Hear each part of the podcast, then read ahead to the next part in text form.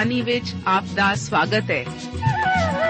ਪ੍ਰਿਯ ਸ਼ਰੋਤਾ, ਇਹ ਸਾਚੀ ਬਾਣੀ ਕੀ ਹੈ? ਇਹ ਸਾਚੀ ਬਾਣੀ ਕਿਹਦੀ ਹੈ? ਹੋਰ ਇਹ ਸਾਨੂੰ ਕਿੱਥੇ ਮਿਲੂਗੀ? ਸ਼ਰੋਤਾ, ਇਹ ਸਾਚੀ ਬਾਣੀ ਦਾ ਸਾਡੇ ਜੀਵਨ 'ਚ ਕੀ ਲਾਭ ਹੈ? ਇਹਦਾ ਸਾਡੇ ਜੀਵਨ 'ਚ ਕੀ ਮੋਲ ਹੈ? ਇਹ ਸਾਰੇ ਪ੍ਰਸ਼ਨਾਂ ਦਾ ਉੱਤਰ ਸਾਨੂੰ ਇੱਕੋ ਹੀ ਜਗ੍ਹਾ 'ਚ ਲੱਭ ਸਕਦਾ ਹੈ। ਹੋਰ ਉਹ ਹੈ ਜੀਵਿਤ ਵਚਨ, ਧਰਮ ਸ਼ਾਸਤਰ, ਬਾਈਬਲ।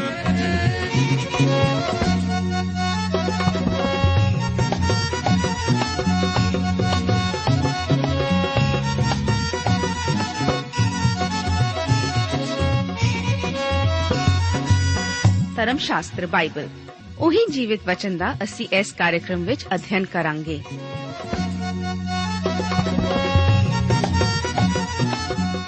ਤੇ ਹੁਣ ਪਵਿੱਤਰ ਸ਼ਾਸਤਰ ਬਾਈਬਲ ਦਾ ਅਧਿਐਨ ਸ਼ੁਰੂ ਕਰਨ ਤੋਂ ਪਹਿਲਾਂ, ਆਈਏ ਅਸੀਂ ਆਪਣੇ ਮਨਾਂ ਨੂੰ ਤਿਆਰ ਕਰੀਏ ਇਸ ਭਜਨ ਦੁਆਰਾ।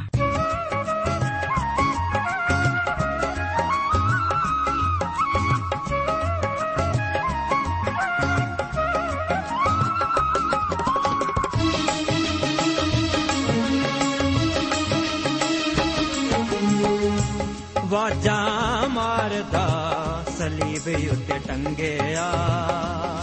ਬਾਜਾਂ ਮਾਰਦਾ, ਸਲੀਬੇ ਉੱਤੇ ਟੰਗਿਆ। ਕਿੱਲਾਂ ਵਾਲੇ ਹੱਥ ਖੋਲ ਕੇ, ਹੱਥ ਖੋਲ ਕੇ ਕਹਿੰਦਾ, ਪਾਲੇ ਨਜ਼ਾਤ ਪਾਪੀ ਬੰਦਿਆ। ਕਹਿੰਦਾ, ਪਾਲੇ ਨਜ਼ਾਤ ਪਾਪੀ ਬੰਦਿਆ। ਕਿੱਲਾਂ ਵਾਲੇ ਹੱਥ ਖੋਲ ਕੇ, ਹੱਥ ਖੋਲ ਕੇ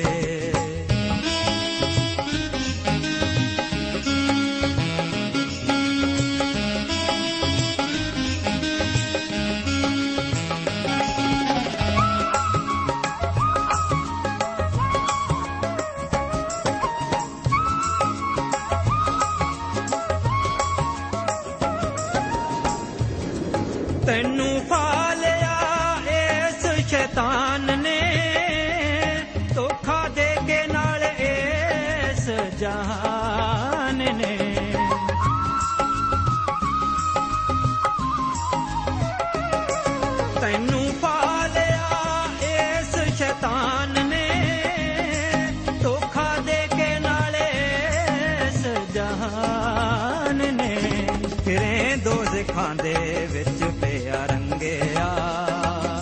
ਫਿਰੇ ਦੋਜ਼ਖਾਂ ਖਾਂਦੇ ਵਿੱਚ ਪਿਆ ਰੰਗਿਆ। ਕਿੱਲਾਂ ਵਾਲੇ ਹੱਥ ਖੋਲ ਕੇ, ਹੱਥ ਖੋਲ ਕੇ ਬਾਜਾਂ ਮਾਰਦਾ ਸਲੀਬ ਉੱਤੇ ਟੰਗਿਆ।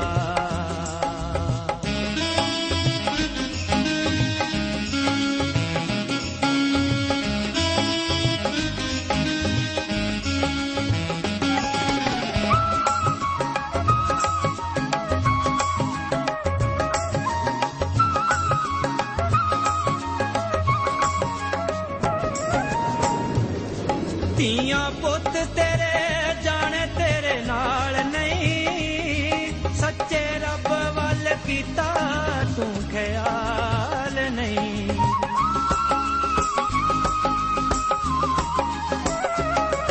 ਧੀਆਂ ਪੁੱਤ ਤੇਰੇ, ਜਾਣੇ ਤੇਰੇ ਨਾਲ ਨਹੀਂ। ਸੱਚੇ ਰੱਬ ਵੱਲ ਕੀਤਾ ਤੂੰ ਖਿਆਲ ਨਹੀਂ। ਸ਼ਮਾ ਜਗਦੀ ਤੇ ਸੜਿਆ ਪਤੰਗਿਆ ਸ਼ਮਾ ਜਗਦੀ ਤੇ ਸੜਿਆ ਪਤੰਗਿਆ। ਕਿੱਲਾਂ ਵਾਲੇ ਹੱਥ ਖੋਲ ਕੇ, ਹੱਥ ਖੋਲ ਕੇ ਵਾਜਾਂ ਮਾਰਦਾ ਸਲੀਬੇ ਉੱਤੇ ਟੰਗਿਆ।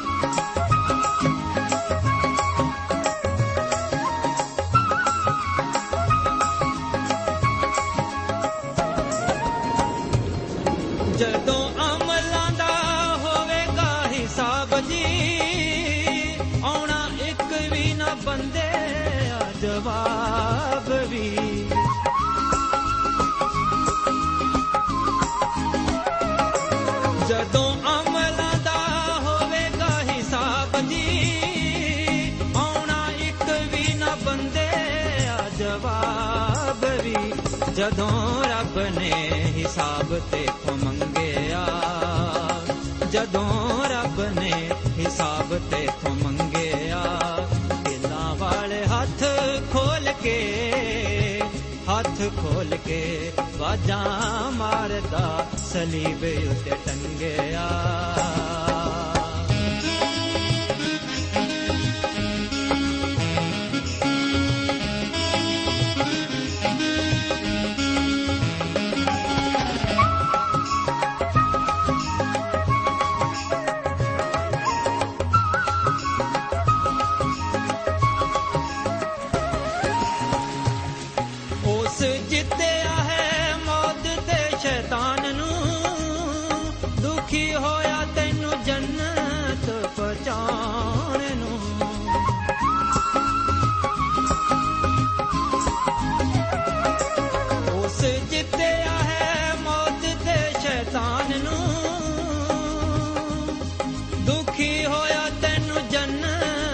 ਜੰਨਤ ਪਹੁੰਚਾਉਣ ਨੂੰ ਕਾਨੂੰ ਦੋਜ਼ਖਾਂ ਦੀ ਗਲੀ ਜਾਣ ਲੰਘਿਆ। ਕਾਨੂੰ ਦੋਜ਼ਖਾਂ ਦੀ ਗਲੀ ਜਾਣ ਲੰਘਿਆ। ਪਵਿੱਤਰ ਧਰਮ ਸ਼ਾਸਤਰ ਬਾਈਬਲ ਵਿੱਚ ਪ੍ਰਭੂ ਯੀਸ਼ੂ ਜੀ ਦੇ ਵਚਨ ਹਨ ਕਿ ਜਗਤ ਦਾ ਚਾਨਣ ਮੈਂ ਹਾਂ। ਜਿਹੜਾ ਮੇਰੇ ਪਿੱਛੇ ਤੁਰਦਾ ਹੈ, ਹਨੇਰੇ ਵਿੱਚ ਕਦੇ ਨਾ ਚੱਲੇਗਾ, ਸਗੋਂ ਉਹਦੇ ਕੋਲ ਜੀਵਨ ਦਾ ਚਾਨਣ ਹੋਵੇਗਾ। ਮੇਰੇ ਅਜ਼ੀਜ਼ੋ ਅੱਜ ਦੇ ਇਸ ਬਾਈਬਲ ਅਧਿయਨ ਪ੍ਰੋਗਰਾਮ ਵਿੱਚ ਯੋਹੰਨਾ ਦੀ ਇੰਜੀਲ, ਉਸ ਦਾ 9 ਅਧਿਆਏ ਅਤੇ ਉਸ ਦੀ 1 ਆਇਤ ਤੋਂ ਲੈ ਕੇ 7 ਆਇਤਾਂ ਤੱਕ ਵਿਚਾਰ ਕਰਨ ਲਈ ਮੈਂ ਆਪ ਦਾ ਸਵਾਗਤ ਕਰਦਾ ਹਾਂ।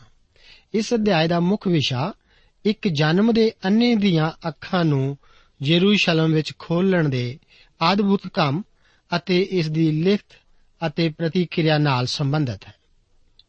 ਇਸ ਤੋਂ ਪਹਿਲੇ ਅਧਿਆਏ ਵਿੱਚ ਯੀਸ਼ੂ ਜੀ ਜਗਤ ਦੇ ਚਾਨਣ ਬਾਰੇ ਉਪਦੇਸ਼ ਦੇ ਰਹੇ ਸਨ। ਕਿਉਂਕਿ ਉਹਨਾਂ ਨੇ ਪਰਮੇਸ਼ਵਰ ਦਾ ਦਾਵਾ ਕੀਤਾ ਸੀ। ਜਿਸ ਕਰਕੇ ਯਹੂਦੀ ਉਹਨੂੰ ਮਾਰਨਾ ਚਾਹੁੰਦੇ ਸਨ। ਯੀਸ਼ੂ ਜੀ ਆਪਣੇ ਆਪ ਨੂੰ ਛੁਪਾਉਂਦੇ ਹੋਏ ਉਹਨਾਂ ਦੇ ਵਿਚਕਾਰੋਂ ਮੰਦਰ ਵਿੱਚੋਂ ਬਾਹਰ ਚਲੇ ਜਾਂਦੇ ਹਨ। ਉਹਨਾਂ ਇਸ ਗੁੱਸੇ ਵਿੱਚ ਆਈ ਭੀੜ ਵਿੱਚੋਂ ਬਚ ਨਿਕਲਣਾ ਇੱਕ ਅਚੰਭਾ ਹੀ ਸੀ। ਕਿਉਂਕਿ ਉਹਨਾਂ ਦੀ ਘੜੀ ਅਜੇ ਨਹੀਂ ਸੀ ਆਈ। ਇਸ ਕਰਕੇ ਉਹ ਉਸ ਨੂੰ ਹੱਥ ਨਹੀਂ ਪਾ ਸਕੇ ਸਨ। ਇਹ ਘਟਨਾ ਵੀ ਜਗਤ ਦੇ ਚਾਨਣ ਵਾਲੇ ਉਪਦੇਸ਼ ਨੂੰ ਹੀ ਜਾਰੀ ਰੱਖਦੀ ਹੈ। ਪ੍ਰਭੂ ਯੀਸ਼ੂ ਜੀ ਦੇ ਦੁਸ਼ਮਣ ਇਸ ਕਰਕੇ ਨਹੀਂ ਸੀ ਦੇਖ ਸਕਦੇ ਕਿਉਂਕਿ ਆਤਮਿਕ ਤੌਰ ਤੇ ਅੰਨੇ ਸਨ। ਇਹ ਅੰਨਾ ਆਦਮੀ ਵੀ ਨਹੀਂ ਸੀ ਦੇਖ ਸਕਿਆ, ਭਾਵੇਂ ਜਗਤ ਦਾ ਚਾਨਣ ਉਸ ਦੇ ਸਾਹਮਣੇ ਖੜਾ ਸੀ। ਪਰ ਹੁਣ ਯੀਸ਼ੂ ਜੀ ਉਸ ਉੱਤੇ ਆਪਣੇ ਆਪ ਨੂੰ ਪ੍ਰਗਟ ਕਰਨ ਜਾ ਰਹੇ ਹਨ। ਇਸ ਤੋਂ ਪਹਿਲਾਂ ਕਿ ਅੰਨਾ ਮਨੁੱਖ ਦੇਖੇ, ਜ਼ਰੂਰੀ ਸੀ ਕਿ ਉਸ ਦੀਆਂ ਅੱਖਾਂ ਖੋਲੀਆਂ ਜਾਣ, ਚਾਨਣ ਨੂੰ ਕਬੂਲਿਆ ਜਾਵੇ। ਇਸ ਵਾਸਤੇ ਚਾਨਣ ਨੂੰ ਪ੍ਰਾਪਤ ਕਰਨ ਵਾਲੇ ਅਤੇ ਉਸ ਨੂੰ ਭੇਜਣ ਵਾਲੇ ਦੋਹਾਂ ਦੀ ਜ਼ਰੂਰਤ ਸੀ। ਜੇਕਰ ਕਿਸੇ ਜੰਗਲ ਵਿੱਚ ਕਿਸੇ ਦਰਖਤ ਦੇ ਡਿੱਗਣ ਦੀ ਆਵਾਜ਼ ਨੂੰ ਕੋਈ ਨਾ ਸੁਣੇ ਤਾਂ ਕੀ ਉੱਥੇ ਖੜਾਕਾ ਹੋਵੇਗਾ? ਸੋ ਜ਼ਰੂਰੀ ਹੈ ਕਿ ਇਸ ਦੀ ਆਵਾਜ਼ ਦੀਆਂ ਤਰੰਗਾਂ ਨੂੰ ਕੰਨਾਂ ਦੁਆਰਾ ਗ੍ਰਹਿਣ ਕੀਤਾ ਜਾਵੇ। ਇਸੇ ਤਰ੍ਹਾਂ ਦ੍ਰਿਸ਼ਟੀ ਦੀ ਘਾਟ ਦਾ ਅਰਥ ਇਹ ਨਹੀਂ ਕਿ ਰੋਸ਼ਨੀ ਦੀ ਹੋਂਦ ਨਹੀਂ ਹੈ। ਰੋਸ਼ਨੀ ਜਾਂ ਪ੍ਰਕਾਸ਼ ਅੱਖ ਦੀ ਹਾਲਤ ਨੂੰ ਪ੍ਰਗਟ ਕਰਦਾ ਹੈ। ਸੰਸਾਰ ਦਾ ਚਾਨਣ ਆਤਮਾ ਦੀ ਹਾਲਤ ਨੂੰ ਪ੍ਰਕਾਸ਼ਿਤ ਕਰਦਾ ਹੈ। ਫਰੀਸੀ ਸੋਚਦੇ ਸਨ ਕਿ ਉਹਨਾਂ ਨੂੰ ਦਿਸਦਾ ਹੈ। ਜਦੋਂ ਕਿ ਅਸਲ ਵਿੱਚ ਉਹ ਅੰਨੇ ਸਨ। ਜੇਕਰ ਅਸੀਂ ਕਿੰਨੇ ਅੰਨੇ ਵਿਅਕਤੀ ਨੂੰ ਟੈਸਟ ਕਰਨਾ ਹੋਵੇ, ਕਿ ਉਸ ਨੂੰ ਵਿਖਾਈ ਦਿੰਦਾ ਹੈ ਕਿ ਨਹੀਂ, ਤਾਂ ਸਾਨੂੰ ਉਸ ਨੂੰ ਚਾਨਣ ਵਿੱਚ ਖੜਾ ਕਰਕੇ ਹੀ ਪਤਾ ਲਾਉਣਾ ਪਵੇਗਾ ਕਿ ਉਸ ਨੂੰ ਦਿਖਾਈ ਦਿੰਦਾ ਹੈ ਜਾਂ ਉਹ ਅੰਨਾ ਹੈ। ਅਸੀਂ ਅੰਨੇ ਵਿਅਕਤੀ ਨੂੰ ਹਨੇਰੇ ਵਿੱਚ ਖੜਾ ਕਰਕੇ ਨਹੀਂ ਪੁੱਛ ਸਕਦੇ ਕਿ ਤੈਨੂੰ ਦਿਖਾਈ ਦਿੰਦਾ ਹੈ ਕਿ ਨਹੀਂ। ਚਾਨਣ ਹੀ ਸਾਡੇ ਅੰਨੇਪਣ ਨੂੰ ਪਰਖ ਕਰੇਗਾ। ਇਸ ਅਧਿਆਏ ਦੀ 39 ਆਇਤ ਤੋਂ ਯੀਸ਼ੂ ਜੀ ਦਾ ਇਹੋ ਹੀ ਭਾਵ ਸੀ। ਇੱਥੇ ਯੀਸ਼ੂ ਜੀ ਆਖਦੇ ਹਨ ਕਿ ਮੈਂ ਨਿਆਂ ਲਈ ਇਸ ਜਗਤ ਵਿੱਚ ਆਇਆ। ਭਈ ਜਿਹੜੇ ਨਹੀਂ ਵੇਖਦੇ ਉਹ ਵੇਖਣ ਅਤੇ ਜਿਹੜੇ ਵੇਖਦੇ ਹਨ ਉਹ ਅੰਨੇ ਹੋ ਜਾਣ। ਚਾਨਣ ਹੀ ਅਸਲੀ ਸਥਿਤੀ ਨੂੰ ਪ੍ਰਗਟ ਕਰਦਾ ਹੈ। ਉਹ ਜੋ ਅੰਨੇ ਹਨ ਪਰ ਇਸ ਨੂੰ ਜਾਣਦੇ ਨਹੀਂ, ਉਹ ਜਾਣ ਸਕਦੇ ਹਨ ਕਿ ਉਹ ਸੱਚਮੁੱਚ ਅੰਨੇ ਹਨ। ਪਰਮੇਸ਼ਵਰ ਦੇ ਵਚਨ ਨੂੰ ਬਾਹਰ ਲੋਕਾਂ ਤੱਕ ਪਹੁੰਚਾਉਣਾ ਸਾਡੀ ਜ਼ਿੰਮੇਵਾਰੀ ਹੈ ਅਤੇ ਸਾਡੀ ਜ਼ਿੰਮੇਵਾਰੀ ਇਸੇ ਨਾਲ ਸਮਾਪਤ ਹੋ ਜਾਂਦੀ ਹੈ। ਸਰੋਤਿਆਂ ਦੇ ਦਿਲਾਂ ਨੂੰ ਖੋਲਣਾ ਪਵਿੱਤਰ ਆਤਮਾ ਦਾ ਕੰਮ ਹੈ ਅਤੇ ਵਚਨ ਦੇ ਪ੍ਰਤੀ ਆਗਿਆਕਾਰੀ ਬਣਾਉਣਾ ਹੀ ਪਵਿੱਤਰ ਆਤਮਾ ਦਾ ਹੀ ਕੰਮ ਹੈ। ਸਾਨੂੰ ਜਗਤ ਦੇ ਚਾਨਣ ਨੂੰ ਲੋਕਾਂ ਸਾਹਮਣੇ ਪੇਸ਼ ਕਰਨਾ ਚਾਹੀਦਾ ਹੈ। ਪਰ ਜ਼ਰੂਰੀ ਹੈ ਕਿ ਪਵਿੱਤਰ ਆਤਮਾ ਹੀ ਲੋਕਾਂ ਦੀਆਂ ਅੱਖਾਂ ਖੋਲੇ ਦੂਸਰਾ ਕੋਰਿੰਥੀਆਂ ਦੀ ਪੱਤਰੀ, ਉਸ ਦਾ 2 ਅਧਿਆਏ, ਉਸ ਦੀ 15 ਅਤੇ 16 ਆਇਤ ਦੇ ਵਚਨਾਂ ਦਾ ਇਹੀ ਅਰਥ ਹੈ, ਜਿੱਥੇ ਲਿਖਿਆ ਹੈ ਕਿ ਕਿਉਂ ਜੋ ਅਸੀਂ ਪਰਮੇਸ਼ਵਰ ਦੇ ਲਈ ਉਹਨਾਂ ਵਿੱਚ ਜਿਹੜੇ ਮੁਕਤੀ ਨੂੰ ਪ੍ਰਾਪਤ ਹੋ ਰਹੇ ਹਨ ਅਤੇ ਉਹਨਾਂ ਵਿੱਚ ਜਿਹੜੇ ਨਾਸ ਹੋ ਰਹੇ ਹਨ, ਮਸੀਹ ਦੀ ਸੁਗੰਧੀ ਹਾਂ। ਇਹਨਾਂ ਨੂੰ ਮੌਤ ਲਈ ਮੌਤ ਦੀ ਬੋ, ਪਰ ਉਹਨਾਂ ਨੂੰ ਜੀਵਨ ਲਈ ਜੀਵਨ ਦੀ ਬੋ ਹਾਂ। ਅਤੇ ਇਹਨਾਂ ਗੱਲਾਂ ਜੋਗਾ ਕੌਣ ਹੈ? ਜਦੋਂ ਕਿਸੇ ਇੱਕ ਨੂੰ ਵੀ ਮਸੀਹ ਲਈ ਅਸੀਂ ਨਹੀਂ ਬਦਲ ਲੈਂਦੇ, ਤਦ ਵੀ ਅਸੀਂ ਉਨੇ ਹੀ ਸਫਲ ਹੁੰਦੇ ਹਾਂ ਜਿੰਨੇ ਕਿ ਕਿਸੇ ਨੂੰ ਮਸੀਹ ਲਈ ਜਿੱਤਦੇ ਹੋਏ। ਸਾਡਾ ਕੰਮ ਤਾਂ ਸਿਰਫ ਚਾਨਣ ਨੂੰ ਚਮਕਾਉਣਾ ਹੈ। ਭਾਵ ਯੀਸ਼ੂ ਮਸੀਹ ਨੂੰ ਉੱਚਾ ਚੁੱਕਣਾ, ਜੋ ਕਿ ਜਗਤ ਦਾ ਚਾਨਣ ਹੈ। ਹੋ ਸਕਦਾ ਹੈ ਸਾਨੂੰ ਕੋਈ ਪੁੱਛੇ ਕਿ ਉਹ ਚਾਨਣ ਕਿੱਥੇ ਹੈ? ਇਸ ਦਾ ਮੇਰੇ ਲਈ ਕੋਈ ਮਹੱਤਵ ਨਹੀਂ ਹੈ। ਅਸੀਂ ਉਸ ਤੁਲ ਤੱਕ ਕੇ ਕਹਾਂਗੇ, ਵਿਚਾਰਾ ਅੰਨਾ ਹੈ। ਇੱਕ ਹੋਰ ਵਿਅਕਤੀ ਆਪ ਨੂੰ ਸੁਣ ਕੇ ਇਹ ਵੀ ਕਹਿ ਸਕਦਾ ਹੈ, ਮੈਨੂੰ ਚਾਨਣ ਦਿਖਾਉਣ ਲਈ ਆਪ ਦਾ ਧੰਨਵਾਦ। ਮੈਂ ਅੰਨਾ ਸੀ, ਪਰ ਹੁਣ ਦੇਖ ਸਕਦਾ ਹਾਂ। ਯੋਹੰਨਾ ਦੀ ਇੰਜੀਲ 9 ਦੇ ਉਸ ਦੀ ਇੱਕ ਆਇਤ ਦੇ ਵਚਨ ਇਸ ਪ੍ਰਕਾਰ ਹਨ। ਜਾਂ ਉਹ ਚੱਲਿਆ ਜਾਂਦਾ ਸੀ, ਤਾਂ ਉਸਨੇ ਇੱਕ ਮਨੁੱਖ ਵੇਖਿਆ, ਜਿਹੜਾ ਜਮਾਂਦਰੂ ਅੰਨਾ ਸੀ। ਅਸੀਂ ਵੇਖਦੇ ਹਾਂ ਕਿ ਇਸ ਅੰਨੇ ਮਨੁੱਖ ਵਾਲੀ ਘਟਨਾ ਦਾ ਦ੍ਰਿਸ਼ਟਾਂਤ ਪ੍ਰਭੂ ਯੀਸ਼ੂ ਮਸੀਹ ਜੀ ਦੇ ਇਸ ਅਦਭੁਤ ਬਿਆਨ ਤੋਂ ਪਿੱਛੋਂ ਸ਼ੁਰੂ ਹੁੰਦਾ ਹੈ ਕਿ ਜਗਤ ਦਾ ਚਾਨਣ ਮੈਂ ਹਾਂ। ਇੰਜ ਜਾਪਦਾ ਹੈ ਕਿ 8 ਅਧਿਆਏ ਅਤੇ 9 ਅਧਿਆਏ ਦੇ ਵਿਚਕਾਰ ਕਾਫੀ ਸਮਾਂ ਬੀਤ ਚੁੱਕਾ ਹੈ, ਕਿਉਂਕਿ ਹੁਣ ਯੀਸ਼ੂ ਜੀ ਕਾਫੀ ਵੇਲੇ ਵੇਲੇ ਲਹਿਜੇ ਨਾਲ ਘੁੰਮ ਰਹੇ ਹਨ। ਲਿਖਿਆ ਹੋਇਆ ਹੈ ਕਿ ਜਾਂ ਉਹ ਚੱਲਿਆ ਜਾਂਦਾ ਸੀ। ਹੁਣ 9 ਅਧਿਆਏ ਉਸ ਦੀਆਂ 2 ਤੋਂ ਲੈ ਕੇ 7 ਆਇਤਾਂ ਤੱਕ ਇਸ ਅਦਭੁਤ ਕੰਮ ਦਾ ਵਰਣਨ ਹੈ। ਇਹ ਸਿਰਫ ਇੱਕੋ ਇੱਕ ਅਜਿਹੀ ਘਟਨਾ ਹੈ ਜਿਸ ਵਿੱਚ ਯੀਸ਼ੂ ਜੀ ਇੱਕ ਜਨਮ ਦੇ ਅੰਨੇ ਨੂੰ ਚੰਗਾ ਕਰਦੇ ਹਨ। ਦੂਸਰੀ ਆਇਤ ਦੇ ਵਚਨ ਹਨ, ਔਰ ਉਸ ਦੇ ਚੇਲਿਆਂ ਨੇ ਉਸ ਨੂੰ ਪੁੱਛਿਆ, ਸਵਾਮੀ ਜੀ, ਕਿਹਨੇ ਪਾਪ ਕੀਤਾ? ਇਸ ਨੇ ਜਾਂ ਇਹਦੇ ਮਾਪਿਆਂ ਨੇ, ਜੋ ਇਹ ਅੰਨਾ ਜਮਿਆ ਹੈ? ਇਹ ਚੇਲੇ ਉਸ ਦੀ ਬਿਮਾਰੀ ਦੇ ਕਾਰਨ ਦਾ ਪਤਾ ਲਗਾਉਣਾ ਚਾਹੁੰਦੇ ਸਨ। ਇਸ ਵਿੱਚ ਕਿਸ ਦਾ ਕਸੂਰ ਹੈ? ਇਹ ਕਿਸ ਦੇ ਪਾਪ ਕਰਕੇ ਹੈ? ਉਹ ਜ਼ਮਾਨੇ ਦੀ ਵਿਚਾਰਧਾਰਾ ਦੇ ਅਨੁਸਾਰ ਸ਼ਾਇਦ ਇਸ ਦੇ ਚਾਰ ਉੱਤਰ ਉਹਨਾਂ ਨੂੰ ਦਿੱਤੇ ਜਾ ਸਕਦੇ।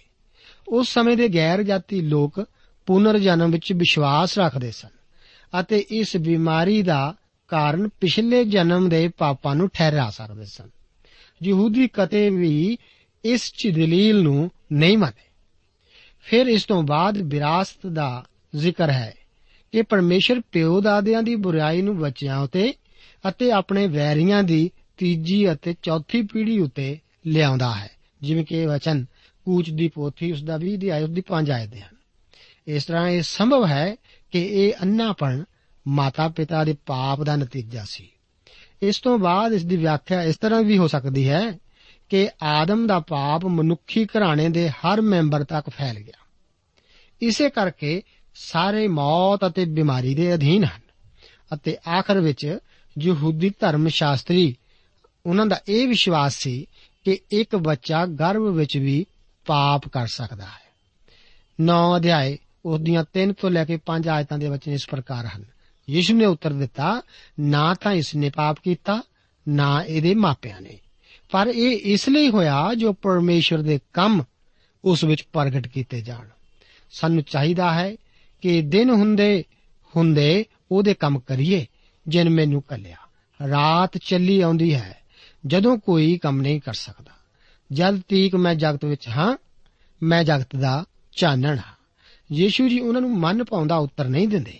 ਉਹ ਆਖਦੇ ਹਨ ਕਿ ਮਹੱਤਵਪੂਰਨ ਗੱਲ ਇਹ ਨਹੀਂ ਕਿ ਭੂਤ ਕਾਲ ਵਿੱਚ ਝਾਕਿਆ ਜਾਵੇ ਅਤੇ ਕਸੂਰਵਾਰ ਨੂੰ ਜਾਣਨ ਦੀ ਕੋਸ਼ਿਸ਼ ਕੀਤੀ ਜਾਵੇ। ਜੋ ਕੰਮ ਕਰਨਾ ਪੈਣਾ ਹੈ, ਉਹ ਤਾਂ ਇਸ ਵਿਅਕਤੀ ਨੂੰ ਚੰਗਾ ਕਰਨਾ ਹੈ। ਪਰਮੇਸ਼ਰ ਆਪਣੇ ਹੀ ਸੂਝਵਾਨ ਕਾਰਨਾਂ ਕਰਕੇ ਬਿਮਾਰੀ, ਦੁੱਖ ਅਤੇ ਮੁਸੀਬਤਾਂ ਆਉਣ ਦਿੰਦਾ ਹੈ। ਪਰਮੇਸ਼ਵਰ ਸਾਨੂੰ ਹਰ ਵਾਰ ਇਸ ਦਾ ਭੇਤ ਨਹੀਂ ਦੱਸਦਾ ਕਿ ਉਹ ਕੁਝ ਘਟਨਾਵਾਂ ਕਿਉਂ ਵਾਪਰਨ ਦਿੰਦਾ ਹੈ। ਪਰਮੇਸ਼ਵਰ ਦਾ ਦਾਵਾ ਹੀ ਰਾਹ ਹੈ। ਉਸ ਦਾ ਆਪਣਾ ਹੀ ਰਾਹ ਹੈ ਅਤੇ ਉਹ ਸਾਨੂੰ ਸਭ ਕੁਝ ਦਾ ਕਾਰਨ ਦੱਸਣ ਦੀ ਤਜਵੀਜ਼ ਨਹੀਂ ਕਰਦਾ। ਉਹ ਤਾਂ ਸਾਨੂੰ ਆਪਣੀਆਂ ਜ਼ਿੰਦਗੀਆਂ ਦੇ ਹਨੇਰੇ ਸਮਿਆਂ ਵਿੱਚ ਵੀ ਵਿਸ਼ਵਾਸ ਦੁਆਰਾ ਉਸੇ ਦੇ ਨਾਲ ਨਾਲ ਚੱਲਣ ਨੂੰ ਆਖਦਾ ਹੈ। ਮੇਰਾ ਵਿਸ਼ਵਾਸ ਹੈ ਕਿ ਯੀਸ਼ੂ ਜੀ ਇਸ ਵਿਅਕਤੀ ਦੀ ਆਤਮਿਕ ਪਰਖ ਨਹੀਂ ਕਰ ਰਹੇ। ਉਹ ਤਾਂ ਆਖ ਰਹੇ ਹਨ ਕਿ ਨਾ ਤਾਂ ਇਸ ਨੇ ਪਾਪ ਕੀਤਾ, ਨਾ ਇਹਦੇ ਮਾਪਿਆਂ ਨੇ। ਪਰ ਇਹ ਇਸ ਲਈ ਹੋਇਆ ਜੋ ਪਰਮੇਸ਼ਵਰ ਦੇ ਕੰਮ ਉਸ ਵਿੱਚ ਪ੍ਰਗਟ ਕੀਤੇ ਜਾਣ। ਸਾਨੂੰ ਚਾਹੀਦਾ ਹੈ ਕਿ ਦਿਨ ਹੁੰਦੇ ਹੁੰਦੇ ਉਹਦੇ ਕੰਮ ਕਰੀਏ ਜਿਨ ਮੈਨੂੰ ਕੱਲਿਆ ਪਰਮੇਸ਼ਵਰ ਨੇ ਆਪ ਨੂੰ ਅਤੇ ਮੈਨੂੰ ਆਪਣੀ ਮਹਿਮਾ ਲਈ ਰਚਿਆ ਹੈ। ਜੇਕਰ ਅਸੀਂ ਉਸ ਨੂੰ ਭੁੱਲ ਜਾਈਏ ਤਾਂ ਅਸੀਂ ਆਪਣੀ ਸ੍ਰਿਸ਼ਟੀ ਦੇ ਸਾਰੇ ਉਦੇਸ਼ ਨੂੰ ਖੋ ਬੈਠਦੇ ਇਹ ਪ੍ਰੀਖਿਆਵਾਂ ਅਤੇ ਦੁੱਖ ਸਾਡੇ ਵਿੱਚ ਇਸ ਕਰਕੇ ਆਉਂਦੇ ਹਨ ਕਿਉਂਕਿ ਉਹ ਪਰਮੇਸ਼ਵਰ ਦੀ ਮਹਿਮਾ ਪ੍ਰਗਟ ਕਰਦੇ ਹਨ। ਇਹ ਅੰਨਾ ਮਨੁੱਖ ਵੀ ਆਪਣੇ ਅੰਨੇਪਣ ਤੋਂ ਚੰਗਾ ਹੋ ਕੇ ਪਰਮੇਸ਼ਵਰ ਦੀ ਮਹਿਮਾ ਕਰੇਗਾ। ਉਹ ਸਿਰਫ ਸੁਜਾਖਾ ਹੋ ਕੇ ਦੇਖਣ ਹੀ ਨਹੀਂ ਲੱਗੇਗਾ, ਪਰ ਉਹ ਤਾਂ ਯੀਸ਼ੂ ਮਸੀਹ ਨੂੰ ਵੀ ਵੇਖੇਗਾ ਅਤੇ ਉਸ ਨੂੰ ਆਪਣਾ ਮੁਕਤੀ ਦਾਤਾ ਕਰਕੇ ਜਾਣੇਗਾ। ਹੁਣ ਯੀਸ਼ੂ ਜੀ ਦੁਬਾਰਾ ਫਿਰ ਆਪਣੇ ਪਹਿਲੇ ਵਚਨ ਦੁਹਰਾਉਂਦੇ ਹਨ। ਉਹ ਆਖਦੇ ਹਨ, ਮੈਂ ਜਗਤ ਦਾ ਚਾਨਣ ਹਾਂ। ਰਾਤ ਸਾਰੇ ਮਨੁੱਖ ਜਾਤੀ ਨੂੰ ਅੰਨਾ ਕਰਦੀ ਹੈ। ਫਿਰ ਕੋਈ ਨਹੀਂ ਦੇਖ ਸਕਦਾ। ਮਸੀਹ ਸੰਸਾਰ ਦਾ ਆਤਮਿਕ ਚਾਨਣ ਹੈ ਅਤੇ ਉਸ ਤੋਂ ਬਗੈਰ ਹਰ ਕੋਈ ਅੰਨਾ ਹੀ ਹੈ। ਪਰ ਜਿੰਨਾ ਚਿਰ ਉਹ ਸੰਸਾਰ ਵਿੱਚ ਹੈ ਉਹ ਜਗਤ ਦਾ ਚਾਨਣ ਹੈ। ਮੇਰੇ ਦੋਸਤ, ਉਹ ਤਾਂ ਅੱਜ ਵੀ ਸੰਸਾਰ ਦੇ ਵਿੱਚ ਹੈ। ਉਹ ਪਵਿੱਤਰ ਆਤਮਾ ਦੇ ਵਿਅਕਤੀਤਵ ਜਾਂ ਉਸ ਦੀ ਸ਼ਖਸੀਅਤ ਵਿੱਚ ਸਾਡੇ ਕੋਲ ਆਉਂਦਾ ਹੈ। ਜਦੋਂ ਤੱਕ ਪਰਮੇਸ਼ਵਰ ਦਾ ਪੁੱਤਰ ਪਵਿੱਤਰ ਆਤਮਾ ਦੇ ਦੁਆਰਾ ਸਾਡੀਆਂ ਅੱਖਾਂ ਨਾ ਖੋਲੇ, ਤਾਂ ਕਿ ਅਸੀਂ ਆਤਮਿਕ ਗੱਲਾਂ ਨੂੰ ਸਮਝ ਸਕੀਏ, ਅਸੀਂ ਚਮਗੀਦੜਾਂ ਦੀ ਤਰ੍ਹਾਂ ਅੰਨੇ ਹੀ ਰਹਾਂਗੇ। ਅੱਗੇ ਯੋਹੰਨਾ ਦੀ ਇੰਜੀਲ ਉਸ ਦਾ 9 ਅਧਿਆਏ, ਉਸ ਦੀ 6 ਅਤੇ 7 ਆਇਤ ਦੇ ਵਚਨ ਇਸ ਪ੍ਰਕਾਰ ਹਨ। ਉਸ ਨੇ ਇਹ ਗੱਲਾਂ ਕਹਿ ਕੇ ਧਰਤੀ ਉੱਤੇ ਥੁੱਕਿਆ ਅਤੇ ਥੁੱਕ ਨਾਲ ਮਿੱਟੀ ਗੋਈ ਔਰ ਉਹ ਮਿੱਟੀ ਉਹਦੀਆਂ ਅੱਖਾਂ ਉੱਤੇ ਮਲੀ ਅਤੇ ਉਸ ਨੂੰ ਆਖਿਆ, ਜਾ ਸ਼ਿਲੋਆਮ ਦੇ ਕੁੰਡ ਵਿੱਚ ਜਿਹਦਾ ਅਰਥ ਹੈ ਭੇਜਿਆ ਹੋਇਆ, ਧੋ ਸੁੱਟ। ਸੋ ਉਸਨੇ ਜਾ ਕੇ ਧੋਤੀਆਂ ਅਤੇ ਸੁਜਾਖਾ ਹੋ ਕੇ ਚੱਲਾ ਆਇਆ। ਮਸੀਹ ਨੂੰ ਅੰਨੇ ਮਨੁੱਖ ਨੂੰ ਛੂਣਾ ਪਿਆ ਅਤੇ ਅੰਨੇ ਮਨੁੱਖ ਨੂੰ ਮਸੀਹ ਦੀ ਆਗਿਆ ਦਾ ਪਾਲਣ ਕਰਨਾ ਪਿਆ। ਜ਼ਰੂਰੀ ਹੈ ਕਿ ਮਸੀਹ ਸਾਡੀ ਮੁਰਦਾ ਆਤਮਿਕ ਦ੍ਰਿਸ਼ਟੀ ਨੂੰ ਛੂਹੇ ਅਤੇ ਇਸ ਨੂੰ ਨਵਾਂ ਜੀਵਨ ਦੇਵੇ। ਸਵਾਲ ਇਹ ਨਹੀਂ ਕਿ ਪਾਪ ਕਿਸ ਨੇ ਕੀਤਾ ਸੀ, ਕਿਉਂਕਿ ਸਭਨਾਂ ਨੇ ਪਾਪ ਕੀਤਾ ਹੈ ਅਤੇ ਪਰਮੇਸ਼ਵਰ ਦੇ ਪ੍ਰਤਾਪ ਤੋਂ ਰਹਿ ਗਏ ਹਨ। ਜੇਕਰ ਮਸੀਹ ਨੇ ਆਪ ਦੀਆਂ ਅੱਖਾਂ ਨੂੰ ਨਹੀਂ ਛੋਇਆ ਤਾਂ ਆਪ ਨਹੀਂ ਦੇਖ ਰਹੇ। ਠੀਕ ਸਾਡੀਆਂ ਕਲੀਸਿਆਵਾਂ ਵਿੱਚ ਅੱਜ ਵੀ ਬਹੁਤ ਸਾਰੇ ਲੋਕ ਹਨ ਜੋ ਕਿ ਅੰਨੇ ਹਨ ਅਤੇ ਉਹ ਇਸ ਬਾਰੇ ਨਹੀਂ ਜਾਣਦੇ। ਬਹੁਤ ਸਾਰੇ ਲੋਕ ਲਿਖਦੇ ਹਨ ਕਿ ਬਾਈਬਲ ਧਰਮ ਸ਼ਾਸਤਰ ਦੇ ਵਚਨਾਂ ਨੂੰ ਸੁਣ ਕੇ ਉਹਨਾਂ ਦੀਆਂ ਅੱਖਾਂ ਖੁੱਲ ਗਈਆਂ ਅਤੇ ਉਹ ਦੇਖਣ ਲੱਗ ਪਏ ਹਨ। ਪਿਲਾਤੂਸ ਨੇ ਵੀ ਇਹੀ ਕੀਤਾ ਸੀ। ਉਹ ਪੁੱਛਣ ਲੱਗਾ ਕਿ ਸੱਚਾਈ ਕੀ ਹੈ? ਜਦੋਂ ਕਿ ਉਹ ਠੀਕ ਉਹਦੀ ਹਜ਼ੂਰੀ ਵਿੱਚ ਖੜਾ ਸੀ ਜਿਨੇ ਕਿਹਾ ਸੀ ਕਿ ਰਾਹ ਸੱਚਾਈ ਅਤੇ ਜੀਵਨ ਮੈਂ ਹੀ ਹਾਂ। ਸਾਨੂੰ ਮਸੀਹ ਨੂੰ ਸਾਡੀਆਂ ਅੱਖਾਂ ਛੂਣ ਦੇਣੀਆਂ ਚਾਹੀਦੀਆਂ ਹਨ ਤਾਂ ਕਿ ਅਸੀਂ ਦੇਖ ਸਕੀਏ। ਗੌਰ ਕਰੋ ਕਿ ਮਸੀਹ ਨੇ ਇਸ ਵਿਅਕਤੀ ਨੂੰ ਛੂਇਆ ਸੀ, ਭਾਵੇਂ ਉਹ ਮਸੀਹ ਨੂੰ ਨਹੀਂ ਸੀ ਦੇਖ ਸਕਦਾ। ਫਿਰ ਯੀਸ਼ੂ ਜੀ ਉਹ ਵਿਅਕਤੀ ਨੂੰ ਜਾ ਕੇ ਧੋਣ ਲਈ ਕਿਹਾ। ਜਿਸ ਦਾ ਆਗਿਆ ਪਾਲਣ ਉਸਨੇ ਕੀਤਾ ਸੀ। ਹੋ ਸਕਦਾ ਹੈ ਕਿ ਅਸੀਂ ਇਹ ਸਵਾਲ ਕਰੀਏ ਕਿ ਯੀਸ਼ੂ ਜੀ ਨੇ ਇਸ ਮਨੁੱਖ ਨੂੰ ਚੰਗਾ ਕਰਨ ਲਈ ਇਹ ਕੀਤਾ ਕਿਉਂ ਵਰਤਿਆ? ਇਹ ਤਰੀਕਾ ਕਿਉਂ ਵਰਤਿਆ? ਮੇਰੇ ਵਿਚਾਰ ਅਨੁਸਾਰ ਇਸ ਦੇ ਕਈ ਕਾਰਨ ਹਨ। ਇਹ ਅੰਜੀਲ ਮਸੀਹ ਦੇ ਦੇਵੀਤਵ ਨੂੰ ਜ਼ਾਹਿਰ ਕਰਨ ਦੇ ਨਾਲ-ਨਾਲ ਯੀਸ਼ੂ ਨੂੰ ਇੱਕ ਮਨੁੱਖ ਵੱਲੋਂ ਵੀ ਪ੍ਰਗਟ ਕਰਦੀ ਹੈ। ਹੁਣੇ-ਹੁਣੇ ਯੀਸ਼ੂ ਜੀ ਨੇ ਆਪਣੇ ਦੇਵੀਤਵ ਦਾ ਦਾਵਾ ਕੀਤਾ ਸੀ। ਅਤੇ ਹੁਣੇ ਹੀ ਉਹ ਅੰਨੇ ਮਨੁੱਖ ਨੂੰ ਛੂੰਦੇ ਹਨ। ਠੀਕ ਇੱਕ ਮਨੁੱਖ ਜਿਸ ਤਰ੍ਹਾਂ ਕਿਸੇ ਮਨੁੱਖ ਨੂੰ। ਜੇਕਰ ਅੰਨੇ ਮਨੁੱਖ ਨੇ ਦੇਖਣਾ ਹੈ ਤਾਂ ਜ਼ਰੂਰੀ ਹੈ ਕਿ ਉਹ ਪ੍ਰਭੂ ਯੀਸ਼ੂ ਮਸੀਹ ਜੀ ਦੀ ਆਗਿਆ ਦਾ ਪਾਲਣ ਕਰੇ। ਤੀਸਰਾ ਕਾਰਨ, ਪ੍ਰਭੂ ਯੀਸ਼ੂ ਜੀ ਉਸ ਨੂੰ ਸਿਲੋਆਮ ਨਾਮੀ ਕੁੰਡ ਕੋਲ ਭੇਜਦੇ ਹਨ, ਜਿਸ ਦਾ ਅਰਥ ਵੀ ਯੋਹੰਨਾ ਭੇਜਿਆ ਹੋਇਆ ਆਖਦਾ ਹੈ। ਇਸ ਕੁੰਡ ਦਾ ਨਾਮ ਵੀ ਇਸ ਦੀ ਸਾਖੀ ਭਰਦਾ ਹੈ ਕਿ ਯੀਸ਼ੂ ਜੀ ਪਰਮੇਸ਼ਰ ਪਿਤਾ ਕੋਲੋਂ ਭੇਜੇ ਹੋਏ ਹਨ। ਇਸ ਦੁਆਰਾ ਯੀਸ਼ੂ ਜੀ ਹੋ ਸਕਦਾ ਹੈ, ਇਹ ਦਰਸਾਉਂਦੇ ਹੋਣ ਕਿ ਜਿਸ ਪਿਤਾ ਨੇ ਉਹਨਾਂ ਨੂੰ ਭੇਜਿਆ ਹੈ, ਇਸੇ ਤਰ੍ਹਾਂ ਉਹ ਵੀ ਉਸ ਨੂੰ ਭੇਜ ਰਹੇ ਹਨ। ਚੌਥਾ ਕਾਰਨ, ਇਸ ਅੰਨੇ ਮਨੁੱਖ ਨੂੰ ਦੇਖਣ ਲਈ ਪਾਣੀ ਦੀ ਜ਼ਰੂਰਤ ਸੀ। ਪਾਣੀ ਪਵਿੱਤਰ ਧਰਮ ਸ਼ਾਸਤਰ ਬਾਈਬਲ ਵਿੱਚ ਬਹੁਤ ਜਗ੍ਹਾ ਪਰਮੇਸ਼ਰ ਦੇ ਵਚਨ ਨੂੰ ਦਰਸਾਉਂਦਾ ਹੈ। ਮੇਰਾ ਇਹ ਦ੍ਰਿੜ ਵਿਸ਼ਵਾਸ ਹੈ ਕਿ ਪਰਮੇਸ਼ਰ ਦੇ ਵਚਨ ਤੋਂ ਬਗੈਰ ਕਦੇ ਵੀ ਮਨੁੱਖ ਦਾ ਮਨ ਨਹੀਂ ਬਦਲ ਸਕਦਾ। ਜ਼ਬੂਰ 119 ਅਤੇ ਉਸ ਦੀ 130 ਆਇਤ ਦੇ ਵਚਨ ਹਨ ਕਿ ਤੇਰੇ ਵਚਨਾਂ ਦਾ ਖੋਲਣਾ ਚਾਨਣ ਦਿੰਦਾ ਹੈ। ਉਹ ਸਿੱਧੇ ਸਾਦੇ ਲੋਕਾਂ ਨੂੰ ਸਮਝ ਬਖਸ਼ਦਾ ਹੈ। ਪੰਜਵਾਂ ਕਾਰਨ, ਯਹੂਦੀਆਂ ਨੂੰ ਇਸ ਗਵਾਹੀ ਦੀ ਜ਼ਰੂਰਤ ਸੀ ਕਿਉਂਕਿ 29 ਆਇਤ ਵਿੱਚ ਉਹ ਆਖਦੇ ਹਨ ਕਿ ਅਸੀਂ ਜਾਣਦੇ ਹਾਂ ਜੋ ਪਰਮੇਸ਼ਵਰ ਨੇ ਮੂਸਾ ਦੇ ਨਾਲ ਗੱਲਾਂ ਕੀਤੀਆਂ ਹਨ। ਪਰ ਇਹਨੂੰ ਨਹੀਂ ਜਾਣਦੇ ਭਈ ਕਿੱਥੋਂ ਹੈ। ਇਸ ਅੰਨੇ ਮਨੁੱਖ ਦੇ ਚੰਗਾ ਹੋਣ ਨਾਲ ਉਹ ਜਾਣ ਸਕਣਗੇ ਕਿ ਯੀਸ਼ੂ ਪਰਮੇਸ਼ਵਰ ਮਨੁੱਖ ਹੈ ਜਿਸ ਨੂੰ ਪਿਤਾ ਨੇ ਭੇਜਿਆ ਹੈ। ਮੈਂ ਆਪ ਨੂੰ ਦੱਸ ਦੇਵਾਂ ਕਿ ਮਹੱਤਵਪੂਰਨ ਮੁੱਦਾ ਇਸ ਮਨੁੱਖ ਨੂੰ ਚੰਗਾ ਕਰਨ ਦੀ ਵਿਧੀ ਨਹੀਂ ਹੈ। ਮਹੱਤਵਪੂਰਨ ਸਵਾਲ ਤਾਂ ਉਸ ਵਿਅਕਤੀ ਨਾਲ ਸੰਬੰਧਿਤ ਹੈ, ਜਿਸ ਇਸ ਮਨੁੱਖ ਨੂੰ ਚੰਗਾ ਕੀਤਾ ਹੈ। ਇਹ ਤਾਂ ਮਸੀਹ ਹੈ, ਜਿਸ ਨੇ ਉਸ ਦੀਆਂ ਅੱਖਾਂ ਖੋਲੀਆਂ ਹਨ। ਇਸ ਵਿਅਕਤੀ ਨੇ ਤਾਂ ਵਿਸ਼ਵਾਸ ਦੁਆਰਾ ਸਿਰਫ ਆਗਿਆ ਪਾਲਣ ਹੀ ਕਰਨਾ ਸੀ। ਯੀਸ਼ੂ ਜੀ ਨੇ ਲੋਕਾਂ ਨੂੰ ਚੰਗਾ ਕਰਨ ਲਈ ਵੱਖ-ਵੱਖ ਤਰੀਕੇ ਇਸਤੇਮਾਲ ਕੀਤੇ ਸਨ। ਜੇਕਰ ਇਹ ਵਿਧੀ ਸ਼ੂਨ ਦੀ ਸੀ, ਤਾਂ ਇਸ ਤਰ੍ਹਾਂ ਚੰਗਾ ਕੀਤਾ ਵਿਅਕਤੀ ਇਹ ਜ਼ਿੱਦ ਕਰੇਗਾ ਕਿ ਹਰ ਇੱਕ ਨੂੰ ਉਸ ਵਾਸਤੇ ਤਜਰਬੇ ਦੀ ਹੀ ਜ਼ਰੂਰਤ ਹੈ। ਉਹ ਇਹ ਹੀ ਗਾਉਂਦਾ ਫਿਰੇਗਾ ਕਿ ਇਹ ਤਾਂ ਉਸ ਦੇ ਹੱਥ ਦੁਆਰਾ ਮੈਨੂੰ ਛੁਇਆ ਜਾਣਾ ਹੀ ਸੀ। ਜੇਕਰ ਯੀਸ਼ੂ ਜੀ ਦੂਸਰੇ ਲੋਕਾਂ ਨੂੰ ਬਿਨਾਂ ਛੂਹੇ ਚੰਗੇ ਕਰਦੇ, ਤਾਂ ਉਹ ਇਸ ਉੱਤੇ ਜ਼ਿੱਦ ਕਰਨਗੇ ਕਿ ਇਹੋ ਜਿਹੇ ਕਿਸੇ ਵੀ ਤਜਰਬੇ ਦੀ ਜ਼ਰੂਰਤ ਨਹੀਂ ਹੈ, ਨਾ ਹੀ ਉਸ ਦੁਆਰਾ ਛੂਹੇ ਜਾਣ ਦੀ। ਉਹ ਤਾਂ ਇਹੀ ਕਹਿਣਗੇ ਕਿ ਸਿਰਫ ਉਸ ਦੇ ਵਚਨ ਦੀ ਜ਼ਰੂਰਤ ਹੈ। ਉਹ ਇਹ ਗਾਉਂਦੇ ਫਿਰਨ ਦੀ ਸਿਰਫ ਵਿਸ਼ਵਾਸ ਕਰੋ। ਫਿਰ ਇਹ ਅੰਨਾ ਵਿਅਕਤੀ ਉਹਨਾਂ ਨੂੰ ਵੀ ਕਹੇਗਾ ਕਿ ਤੁਸੀਂ ਗਲਤ ਹੋ। ਉਹ ਦੂਸਰਿਆਂ ਨੂੰ ਕਹੇਗਾ ਕਿ ਉਹਨਾਂ ਨੂੰ ਛੂਹਿਆ ਵੀ ਜਾਣਾ ਹੈ ਅਤੇ ਫਿਰ ਕੁੰਡ ਕੋਲ ਜਾ ਕੇ ਧੋ ਤੇ ਜਾਣ ਦੀ ਵੀ ਜ਼ਰੂਰਤ ਹੈ। ਅਤੇ ਉਹ ਲੋਕਾਂ ਨੂੰ ਕਹਿੰਦਾ ਫਿਰੇਗਾ ਕਿ ਆਓ, ਉਸ ਦਰਿਆ ਉੱਤੇ ਇਕੱਠੇ ਹੋਈਏ। ਆਪ ਮੈਨੂੰ ਆਖੋਗੇ ਕਿ ਇਹ ਤਾਂ ਹਸੋਹੀਣਾ ਹੀ ਹੈ। ਇਹ ਠੀਕ ਇਸੇ ਤਰ੍ਹਾਂ ਹੀ ਹੈ। ਮੈਂ ਅੱਜਕੱਲ ਕਈ ਅੰਨੇ ਲੋਕਾਂ ਬਾਰੇ ਜਾਣਦਾ ਹਾਂ ਕਿ ਉਹ ਬਚਾਏ ਜਾਣ ਲਈ ਕਿਸੇ ਰੀਤ, ਰਸਮ ਜਾਂ ਤਜਰਬੇ ਦੀ ਜ਼ਰੂਰਤ ਨਹੀਂ। ਇਸ ਦੇ ਲਈ ਵੱਖ-ਵੱਖ ਬਹਿਸ ਕਰਨਗੇ। ਫਿਰ ਵੀ ਜੋ ਮਹੱਤਵਪੂਰਨ ਗੱਲ ਹੈ, ਉਹ ਤਾਂ ਮਸੀਹ ਕੋਲ ਆਉਣਾ, ਉਸ ਉੱਤੇ ਵਿਸ਼ਵਾਸ ਕਰਨਾ। ਅਤੇ ਉਸ ਦੀ ਆਗਿਆਵਾਂ ਦਾ ਪਾਲਣ ਕਰਨਾ ਹੈ। ਯੀਸ਼ੂ ਜੀ ਆਖਦੇ ਹਨ, ਜੋ ਮੇਰੇ ਕੋਲ ਆਉਂਦਾ ਹੈ, ਮੈਂ ਉਸ ਨੂੰ ਕਦੇ ਵੀ ਨਾ ਕੱਢ ਦਿਆਂਗਾ। ਮਹੱਤਵ ਤਾਂ ਪ੍ਰਭੂ ਯੀਸ਼ੂ ਮਸੀਹ ਜੀ ਦੀ ਸ਼ਖਸੀਅਤ ਦਾ ਹੀ ਹੈ। ਮੈਂ ਇੱਥੇ ਇਸ ਅੰਨੇ ਮਨੁੱਖ ਦੀ ਹਾਲਤ ਦੀ ਤੁਲਨਾ ਸਾਡੀ ਆਪਣੀ ਹਾਲਤ ਨਾਲ ਕਰਨੀ ਚਾਹੁੰਦਾ ਹਾਂ, ਜਦੋਂ ਕਿ ਅਸੀਂ ਨਹੀਂ ਸੀ ਬਚਾਏ ਗਏ। ਇਹ ਅੰਨਾ ਮਨੁੱਖ ਹੈਕਲ ਤੋਂ ਬਾਹਰ, ਪਰਮੇਸ਼ਵਰ ਤੋਂ ਦੂਰ ਸੀ। ਵਚਨ ਦੱਸਦਾ ਹੈ ਕਿ ਤੁਸੀਂ ਉਸ ਸਮੇਂ ਮਸੀਹ ਤੋਂ ਅੱਡ, ਬਚਨ ਦੇ ਨਿਯਮਾਂ ਤੋਂ ਬਾਹਰ ਆਸਾਹੀਨ ਅਤੇ ਜਗਤ ਵਿੱਚ ਪਰਮੇਸ਼ਵਰ ਤੋਂ ਰਹਿਤ ਸੋ। ਅਫਸੀਆਂ ਦੀ ਪੱਤਰੀ 2 ਅਧਿਆਇ ਉਸ ਦੀ 12 ਅਧਿਆਇ ਦੇ ਵਚਨ ਹਨ।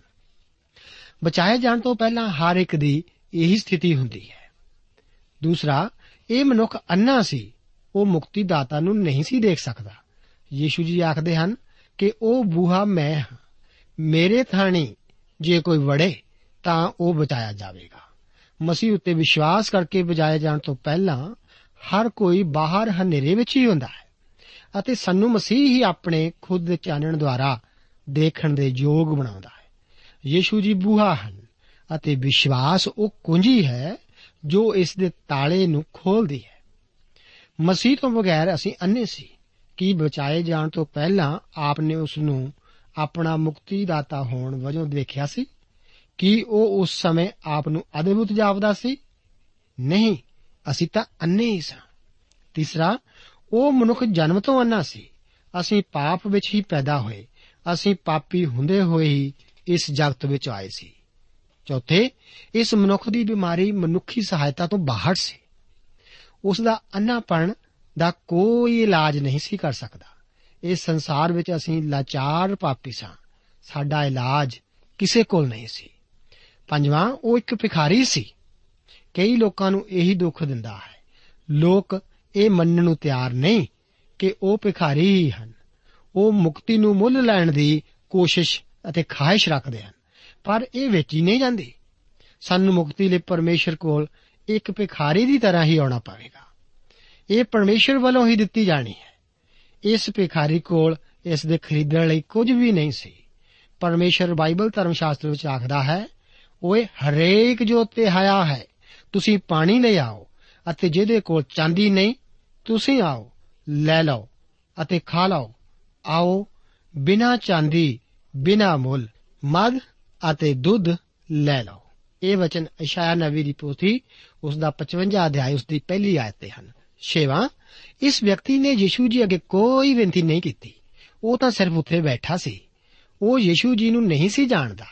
ਉਸ ਨੂੰ ਪ੍ਰਭੂ ਯੀਸ਼ੂ ਮਸੀਹ ਜੀ ਦੀ ਕਿਰਪਾ ਅਤੇ ਉਸ ਦੇ ਗਿਆਨ ਬਾਰੇ ਜਾਣਨ ਲਈ ਕਾਫੀ ਸਮਾਂ ਲੱਗਾ। ਮੇਰੇ ਦੋਸਤ, ਕੀ ਆਪ ਸੱਚਮੁੱਚ ਬਚਾਏ ਜਾਣਾ ਚਾਹੁੰਦੇ ਹੋ?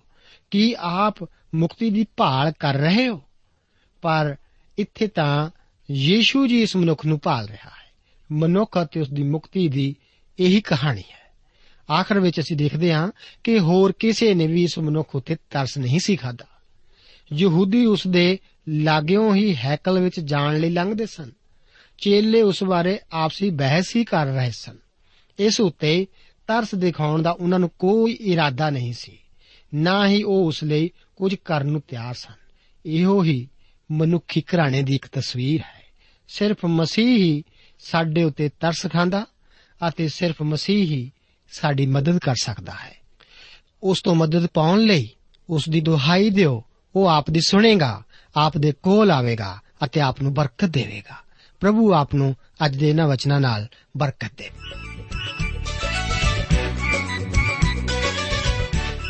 ਦੋਸਤੋ, ਸਾਨੂੰ ਉਮੀਦ ਹੈ ਕਿ ਇਹ ਕਾਰਜਕ੍ਰਮ ਤੁਹਾਨੂੰ ਪਸੰਦ ਆਇਆ ਹੋਵੇਗਾ ਤੇ ਇਹ ਕਾਰਜਕ੍ਰਮ ਸੁਣ ਕੇ ਤੁਹਾਨੂੰ ਬਰਕਤਾਂ ਮਿਲੀਆਂ ਹੋਣਗੀਆਂ।